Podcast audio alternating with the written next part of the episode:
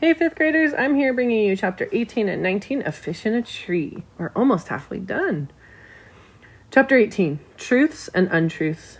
Keisha drops into her seat, annoyed that Mr. Daniels has had asked her to do a paper over because he knows she can do better. I've always hated hearing that from teachers, and then I realized I've never heard it from Mr. Daniels, and all of a sudden that bugs me. Since the day of the mystery boxes, I keep thinking about how good it felt to do something right to fit in. That's what I want. To feel like everyone else. To be told that the work I know is terrible isn't good enough. I want him to tell me I can do better and see it in his face that he really thinks so. And then I remember that it is the best I can do. I haven't written in class since I had the fake sling on my arm. After three days of wearing it, Mr. Daniels told me he was going to have the nurse call my mom about my arm, so I figured I'd better lose the sling. So now I'm stuck. I don't know who to be the one who admits that I can't do it, or the pretender. Finally, I decide I'll give Mr. Daniel something so, so terrible that I'll have to ask me to do it over. I don't even try to spell anything correctly like I usually do. I just put a whole bunch of letters together that even I know do, do, I know make no sense. I walk up and hand it to him instead of putting it in the cu- assignment cubby. Thanks, Ally, but if you're done, why don't you put it in the cubby? I push it toward him a little more. I thought you may want to check it over. We lock eyes for a few seconds and then he reaches out to take it from me. Okay, he says. He looks at it, his eyebrows scrunch up, and then he looks back at, up at me. He stays quiet, thinking I can tell. I hear it in my head. Do better, Ally. And I would. I would magically do better, and Mrs. Silver would carry a trophy for me so big she'd have to carry it on her back. Ally? Huh. I said that you can just put it in your cubby and the pictures in my head pop like bubbles. I walk away without taking it back. As soon as we all sit down in the cafeteria, Keisha announces to Albert, Okay, this has been killing me all day long. What? I ask. Albert, so this flint shirt that you wear every day? He interrupts. I do not, in fact, wear the same shirt every day. I have five identical ones. Keisha's eyes are wide. Seriously, Albert? You bought the same shirt five times? He doesn't seem to think it's a big deal. It's the one I liked. Well, anyway, Albert, I finally found out what the heck your shirt means. I googled Flint, and you know what I found? It's a place in Michigan, a kind of rock, something people use to make campfires, and what arrowheads are made of, and a kind of sneaker. Albert, did you hear me? What is with the Flint shirt? That just makes no sense. No sense what- whatsoever. Albert fidgets. Hey, Albert, I say, you okay? You know Keisha didn't mean any harm. She just. I am quite aware of her intentions. I worry. What are those? To find out why I wear the shirt. Funny how my brain wants to make things complicated and his just cuts to the simplest thing. Well, the simplest thing with a bunch of fancy words and mile long sentences. The meaning of my shirt is not any of those things. He closes his eyes before he takes a deep breath. Flint is an immortal genius from Star Trek. Season 3, Episode 19. It is titled Requiem for.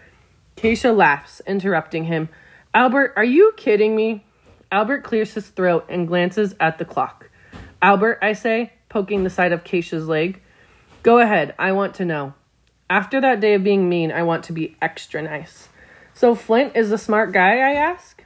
Albert readjusts himself in his seat. Flint goes away to his own planet. He puts up invisible barriers so that others won't sense life forms there. He creates robots to protect himself and keep him company. They are predictable. Sounds super weird if you ask me, says Keisha. Why wouldn't he live on Earth with people? He once lived on Earth, and he left to be alone. He wanted to be alone. Keisha falls forward, dropping her arms on the table. Why the heck would a man leave Earth with everything here to go off and sit on some rock in space all by himself? Well, he says it to retreat. He says it's to retreat from the unpleasantness of Earth and the company of people. Then he looks up right into my eyes. I can see that. I can see why someone would want to avoid being with other people. A great number of them are not very nice to me, and well, listen, Albert, Keisha's voice has softened. I didn't mean. Albert interrupts. I was not implying it was you who was not kind to me. I'm relieved, but there are others who are not kind, he said. Chapter 19 Not So Sweet Secret. Just as I thought, my mother smiles when she sees Albert, Keisha, and me walk into Peterson's. She seats us in a booth right in the middle of the restaurant and takes our order. Keisha sits next to me, and Albert fills a good part of the seat across from us. So, Keisha begins, thanks for inviting us to ice cream. You're welcome. Must be cool to come here every day, she says. Is the ice cream free? My mom doesn't let me have ice cream more than once a week. And it isn't free, but we get it for half off, I think, I tell them. So, do either of you ever miss Miss Hall? Albert says. Our old teacher, Mrs. Hall? She was okay, but I like Mr. Daniels way more. He's nice. He is, Keisha says. Goofy, but in a good way. Yeah, I say. Um, sorry, I lost my spot. I do not think he is a trusting person, Albert says. Mr. Daniels, I ask? He inquired about my bruises. I think he hypothesized that they came from my parents. Then I had to speak to the school psychologist. My parents rescue insects and arachnids from our home, taking them outside rather than killing them. It's illogical for my parents to save spiders and hit their own son. I look over at Keisha, hoping she knows what to say. She doesn't. Well, Albert, even I've wondered where all those bruises come from. His voice is quiet, like a boy, not a robot version of one. There's a group of boys. I meet them many days after school. You meet them? Keisha asks. Well, no, he says. They meet me. I'm sorry, I say. He nods once and then stares at the floor. Can't you tell anyone? I ask. Well, do you at least hit them back? Keisha asks. I don't believe in violence, and anyway, it seems to me that the big kids would get the blame in the fight. No one no one's going to think a big kid like me didn't start it, so they would assume I gave the punches, not receive them. He stares at his vanilla ice cream and then looks up, maybe a little happier. This reminds me of ice cream on Ellis Island. You may have a skull full of brains, but again, Albert, no sense, Keisha says. When the immigrants came to America through Ellis Island, they would sometimes get ice cream for a treat but they didn't recognize ice cream. They thought it was butter, so they spread it on toast. We laugh. I think this is like that. Those boys just think I'm a fighter, so they will fight me. No, Albert, they think you won't fight. They think you'll just keep being their punching bag. That's why they fight you. Albert, this is no joke, Keisha says. They leave nasty marks on you. Don't your parents get mad? My mother would hunt down anyone who did that to me. My father is busy with his inventions, and my mother has other things to worry about. You should ask them for help, I say. I think Keisha is right. I don't want help. I should be able to solve this. Albert, Keisha says, you can solve this. Just don't let those boys pound on you. You said you're bigger than they are. Yes, I call them the fire ants, a group of small beings that can become overwhelming. I laugh, but I'm sad on the inside. No, seriously, Albert. Teach them a lesson. Hit them back. I don't think it is within my nature to hit someone. I will not meet violence with violence. I won't stoop to their level. Stoop to their level, I ask? If I act like them, I am no better, he says. Well, I say this is like trying to give jello a spine. Albert squints.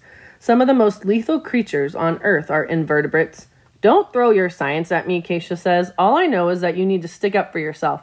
If you just let them do that, it's like telling them it's okay. Albert stays quiet.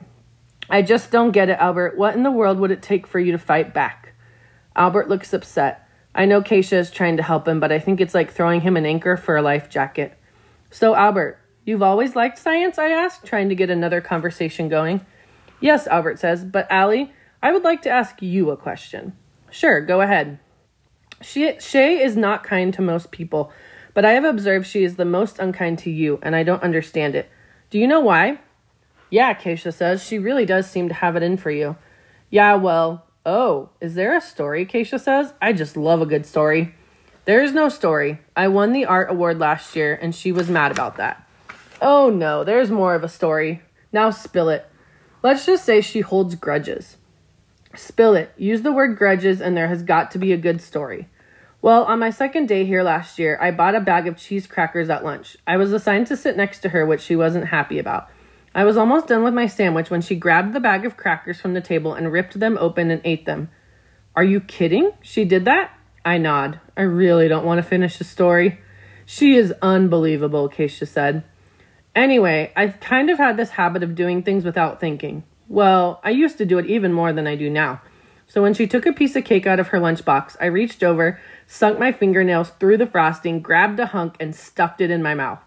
Keisha hangs over the table laughing while Albert looks like I stuck him with a pin. You did that? he asked. And then, uh, I really don't want to tell them this. While I licked the frosting off my fingers, I asked her, So, how do you like that? I cringe when I think of Shay's face, total surprised, followed by looking at me like I was a disease on two feet. And somehow, deep down inside, I knew I would pay for that forever. But Keisha is still laughing. That is the best. More people off, ought to put that girl in her place. She walks all over everybody. I kind of think out loud. She thought I was a freak.